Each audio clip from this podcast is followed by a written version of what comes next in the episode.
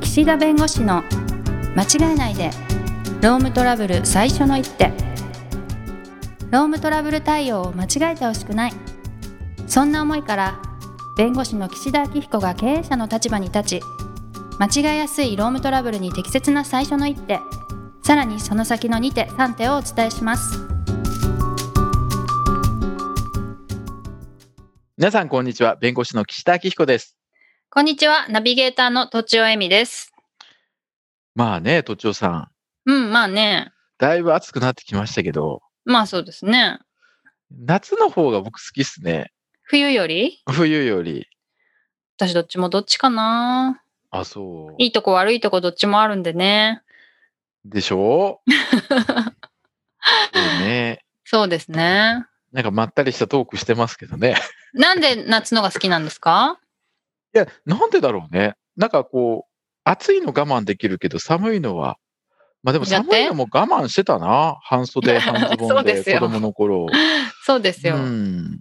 解禁賞で。そうそうそうそうそう。うんうん。これ、あれでしょ配信7月9日でしょはい、確僕か。 7月10日で39歳になります。サンキューサン キュー。今、わーみわたいな。あ、おめでとうございわーまみたいすなのが。あ、入るんだ。入る。入田る。島さんが入れてくれるんだ。いやー、もう気づけばですよ。はいあはの、い。鼻水垂らしてた解禁うん少うん。年が、うんうん。いつの間にか全力で生き続けて、 はい。ね、全力で生き続け た。え、なになにもう39歳ですって。はい。早くこっちに来てくださいよ。あ、40のオーバ橋ーです40かに。そうそうそいやーね、感慨深いですね。う。うんうん。うん。まあまあ、あんまりね、自分でそういう話もしないんですけど、はい。まあ、節目の40歳に近づいてきたんで、 うん。ちょっと早めに、 早めに。心の準備をね。そうそうそうそうそう。はい。そうです。うん。 まあね、そういう、まあ、なんかおめでたい、今回回ですから、 確かまあおに。めでたい話したいと思うんですけど、あ、いいですね。うん。うん。もしね、うん。 まあ、サラ金業者が、きあの、借金を借りてるそのサラ金業者さんがね、はい。ふらふらっと、例えば、まあ、ふらふらっと電話ならともかくね、はい。例えば会社に来てね、お宅のなんとかさうん。ん、あの、いらっしゃいますかと。うん。ちょうちからちょっとね、お金借りてて困ってるんですよ。返してくれなくてと。はい。来たらどうしますか今はね、もうないの、そういうの。昔は、昔、あの、法律が、まだ今のやつになる前の頃は、うん。こういうことがあったわけ。へえ。え、柄が悪いんですかいや、あのね、い一見、そうとも限んないのよ。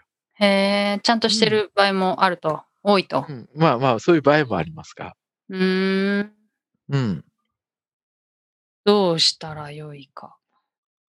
まあ、まずそれを聞いて、会社としてその従業員に対してどういう評価をするかですね。しどういう感想を持つかです。その違法な取り立ては、これは別に違法なんです。なのはいで別にそこは考えなくていいです。はい。もし、その、サラ金から借金を借りてるような従業員がうちにいる。うん。で、その人がどこでどういう仕事をしてる。例えばうんお金を扱う仕事をしてる。おーお金の管理をしてる仕な事るほをどしてる。もしくは全く関係ない普通の、あの、例えば、あの、仕事をしてる。普通って言っても何が普通かわかんないけど、そのはい他の仕事をやってる。うんだうかん。らその人に対してどういう印象を持つかっていう、まあ、ところです。で、これ今今のが確、かに。まあ、サラ金の話。はい。で、最近というか別に別の件でご相談があるのが、従業員の方のお給料をきちんと裁判所の手続きで差し押さえるっていう手続きがあるんです。ああ、はい。これは何かというと、例えば税金を払わない。うん。あとは、例えば離婚の時に、その養育費とか、はい。そういうものを毎月、例えばこれだけ払うよと言いながら払ってくれなくなった。うん。だから、会社が従業員に対して毎月お給料払いますよね。はい。そのお給料のうちの一部を、こう、裁判所の手続きを抑えるんです。まあ、天引きみたいになっちゃう、そうそうそう、天引きというか。かね、その部分だけは、うちに払ってねって言えるその手続きがあるんですね。給料の差し押さえという手続きが。はい。うん。で、それがいきなり届くんです、裁判所から。うん会社に。はい。これなんでかっていうと、会社がお給料を払うから、会社に言わなきゃいけないわけです、裁判所は。はい。あの、うんお宅のお給料、もしその従業員の人に払うものがあったら、この文書が届いた以降は、そのうちの、まあ、一部、ちょっと今日は細かい話しませんけど、んうん一部のお給料は、あの、本人じゃなくて、こっちに払ってくださいと。そのうん差し押さえた債権者に。はい。はい。で、その会社の立場を第三債務者っていうんです。なるほど。はい。まあ、難しい言葉ですよ。第三債務者。はい。第三者ですよね、当事者間の問題、例えば借金の問題とか、養育費の問題とか、関係ないじゃないですか。はい。第三者なんだけど、その差し押さえられた債権との関係では、それを本人じゃなくて、その差し押さえた人に払わなければいけないという立場に置かれるんで、なるほこれ、ど。第三債務者っていうんです。第三債務者。はい。うんで、別にこれ、別第三債務者が何かそのほ本人のその借金の肩代わりをするとか、そういう話じゃないんです。うん。単に給料の一部をそっちに払わなければいけないと、はい。まあ、いう話なんですね。はい。で、その時にも、あの、まあ、二つありましてね。うん一。つは、そのまま全部本人に払っちゃうと、何が起こるかというとね、給料を。はい。うん。まあ、それはなんか、例えばですけど、まあ、たと、仮にの話よ。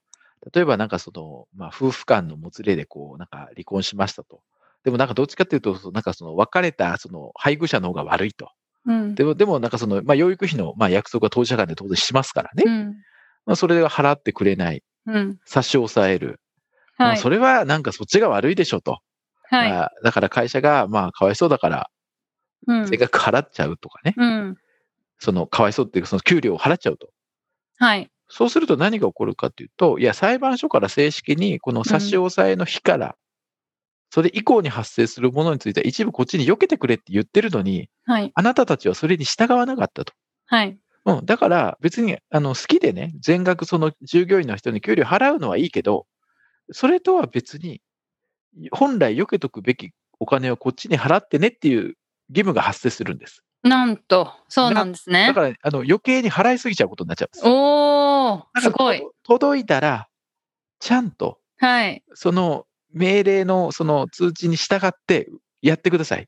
厳しい。なるほうど。んだから、あの、顧問の弁護士の先生、社労士の先生いらっしゃる会社さんは、まずは、うんその文書が届いたら、まあ、いつ届いたのかと。はい。で、次の給料の支払い日がいつか、これすぐ確認し てください。払っちゃったら大変だから。そうそうそう、二重に払わなければ。はいはあいもちろんね、もちろんだよ。あの、その従業員の人に、ごめん、払いすぎちゃったと。ああ。返してねは言えます。なるほど。だってミス本来しちゃそったみたいうなうんミスしちゃったからう。ん。でもその従業員が、いや、ちょっとすいません、使っちゃいましたって言われる可能性もあるから。うん。うん、だから、あの、法的には別に、あの、払いすぎたものを返してくれって言えるんだけど、事実上回収できるかどうかっていう、その現実的な可能性の問題あるから。だから、翌月に2ヶ月分取るみたいなこともあるんですか2ヶ月分取る。翌月に翌月に、な使っちゃった場合は、じゃあその分、あの、次の月にと引くねっていうのあそうそう、は。翌月に例えばその分返してねっていうふはいはいうに言って、本人がいいですよって言えばいい。ああ、なるほど。うん、勝手にね、天引きしちゃうと、それはあの給料を全額払うというその法律に引っかかっちゃうんで、うん本人が、あーすいません、あの、来月の分で引いてくださいとか、いいですっうんうてん合意し、合意を取り交わせばいいんだけど、うんうんうん、だから、あの、この給料の差し押さえが来たときは、ちゃんとそれを確認をして、はい。誰に払うかを確認すると。うん。で、またさっき最初の話に戻るんだけど、例えば借金でこういう形で差し押さえを受けるケースもあります。で、はい税金を払わなくて差し押さえを受けるケースもあります。でそういうふうに、まず、サラ金から借金をするというレベルから、うん。税金を払わないというレベルから、うん。単にその養育費とか決めたものを払わないというレベルから、いろいろあるわけです。お金にまつわるトラブル。うん。うん。でそういうものを会社がね、知るわけでしょうん。あ、そう、だからね、これ忘れないで言っときたいんだけど、そういう話はこれ個人の問題なの。はい。養育費であっても借金であっても。そうですね。だから、その会社がこういうものが届いたぜって言って、ベラベラ喋ることは絶対やめてく ださい。これはあの、個偉い人でのす、。そう、個人の情報だからねうん。うん。ね。で、昔みたいにそのサラ金の業者さんがその会社の前でうろうろして騒ぐとか、そんなのないから、はい。そういうのがあればね、他の人も不安だから、は一い。定程度ね、皆さんにどういう状況か説明した方がいいんだろうけども、うんうんそういう状況じゃないんでね、もう今は。はいであとはその最近はその給料の差し押さえはあの裁判会社に届きますからね、裁判所から。はい。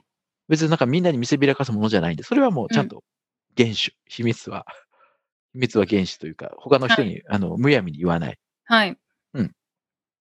でもまあ別に本人に言う分にはいいいいと思いますけど、その、え本来。本人に、いうんその最初の1回目は本人に確認しないでいきなり減額しちゃっても大丈夫なんですか、あ、言った方がいいですよ。うん、そうですよあねで。これはあくまで法的な手続きというよりも、うんいやこういうものが届いたんで、会社としては、これに従わざるを得ませんと。うん、こういうものが届いたんで、これに従わざるを得ませんと。だからあなたには、あの、今月から差し押さえられた分は、引いて払いますねと。はい。これは言うべきです。うん、うん。うんで、もう差し押さえられたくなかったら、もうそれは普通にちゃんと払ってもらってね、はい。差し押さえを解けばいいってね、あの、はい本人が。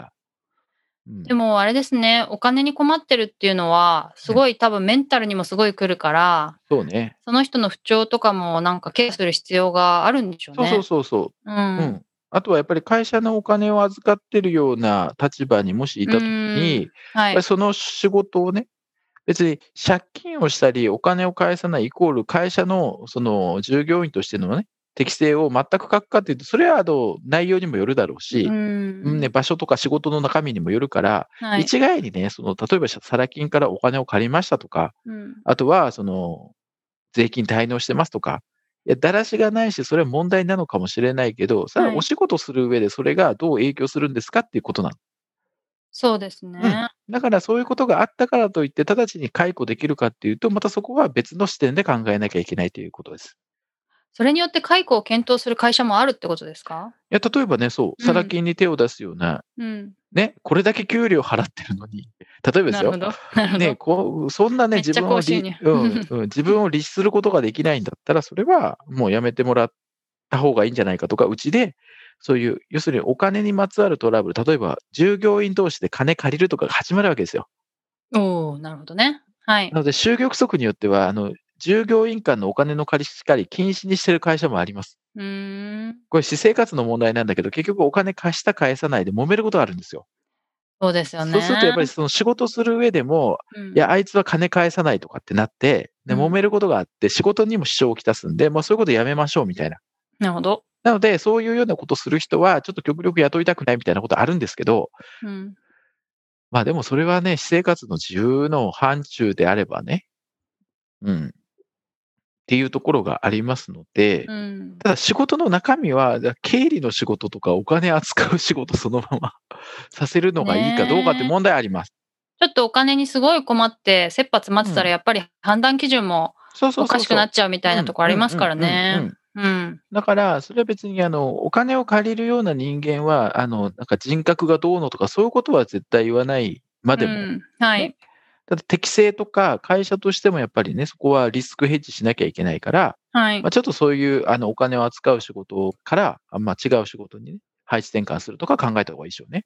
それはどういうプロセスやっぱりこう、話を聞いて、なんかどれぐらい困ってるかとか、なんでこうなってるのかとか聞く感じなんですかまあ、どういうプロセスを踏むかというと、まあ、そうですね、まああのうんまあ、差し支えなければ教えてくれってことじゃないですか。あのあー絶対言いなさいっていうのは別にあくまで裁判所から差し押さえの命令が来てるだけなんで。でもそそういうのも聞いてみないと、わかんないわかんそなれい。がね、あるうかん配置転換するかって判断が難しいですよね。うん、だから、まあそこは、いや、個人の問題なんで、あの、うんうん言いたくないですと。うんうん。で、あの、これは、ほん、あの、差し押さえの手続きはそれ、あと裁判所の手続きなんで、それはそれに従って、ちょっとそっちにお金を、あの、払ってくださいと、ご迷惑をおかけしますが、と。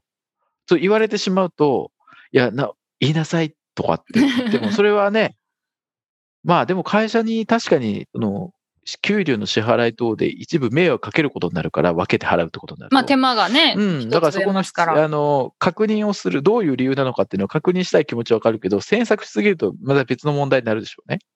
うーん、その人が経理でお金を直接あやあ、でもそるよれうだなったら、人いでや、も。もうそれは、あのもう理由もそこは細かく聞かなくても、うんで、教えてくれないってことであれば、教えてうんうんくれないことを前提に判断すればいいんで。なるほど。じゃあ、教一え旦うはんでも聞いた方が、あそうそうそうそう。ね。ううんん、もしなんか相談乗れることがあれば、乗ることもね、会社としてもあるかもしれない。うんうん。でね、大体ね、そうなるとどうなるかっていうと、皆さんね、会社辞めてきます。あ、バレちゃうとうん。あ、そうなんだ。はい。なんでかっていうとね、差し押さえってあくまで会社が給料を払うという前提で、それに対して差し押さえられるわけだから、はい。じゃあ従業員何考えるかっていうとね、そういう方は、ああー、の、辞めたくなければ別だけど、別に辞めてもいい方は、辞めた上で、別のところに再就職するんです。差し押さえ、ひとまずは差し押さえられないから。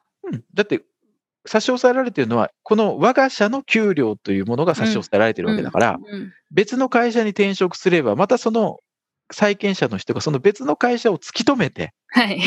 その会社に差し押さえしなきゃいけないから。なるほどね。うんはい。だからたまにそうやってこう、に逃げ、逃げるっていうか、はい。人もね、いらっしゃったりするおんで、ーなるほど。うん、だからまあ、この差し押さえの問題は、まずは、あの、ちょっとそのサラ金業者で取り立てに来るっていうのはもうほぼないんで、もうそれ忘れてもらって、はい。あの、裁判所から差し押さえの通知が来たときには、あの、きちんとその通知が届いた人、何を差し押さえられたっていうところと、あと、いつの給料の支払いからそれしなければいけないかっていうのを、まあ、確認をするという手続きと、まあ、そういうふうに借りたことをね、責めたりするのではなくて、まあ、どうしてそういう状況になったかっていうのは、まあ、あまり根掘り葉掘りではないけど、まあ、確認した上で、まあ、会社としてなんか協力できることがあれば、協力するのかしないのかも含めて回答する。そして、あとは適正ですね。仕事の適正として、えーお金にまつわる仕事から、まあ、ちょっと違う仕事に、まあ、一時的にでもするかどうかというところを検討をすると。はい。はい。まあ、うんそのあたりをですね、気をつけなければいけないということで、まあ、なんかね、いろいろありますね。トラブルっていうか。悩ましいですね。うん。はい。まあ、そんな、はい。あのはい。しんみりしてきたけど。 38歳最後でしみる。 ははいい。ということで、今日はお時間になりましたので、この辺にしたいと思います。どうもありがとうございました。ありがとうございました。今回も番組をお聞きいただきありがとうございました。ロームトラブルでお困りの方は、ロームネットで検索していただき、柿椿経営法律事務所のホームページよりお問い合わせください。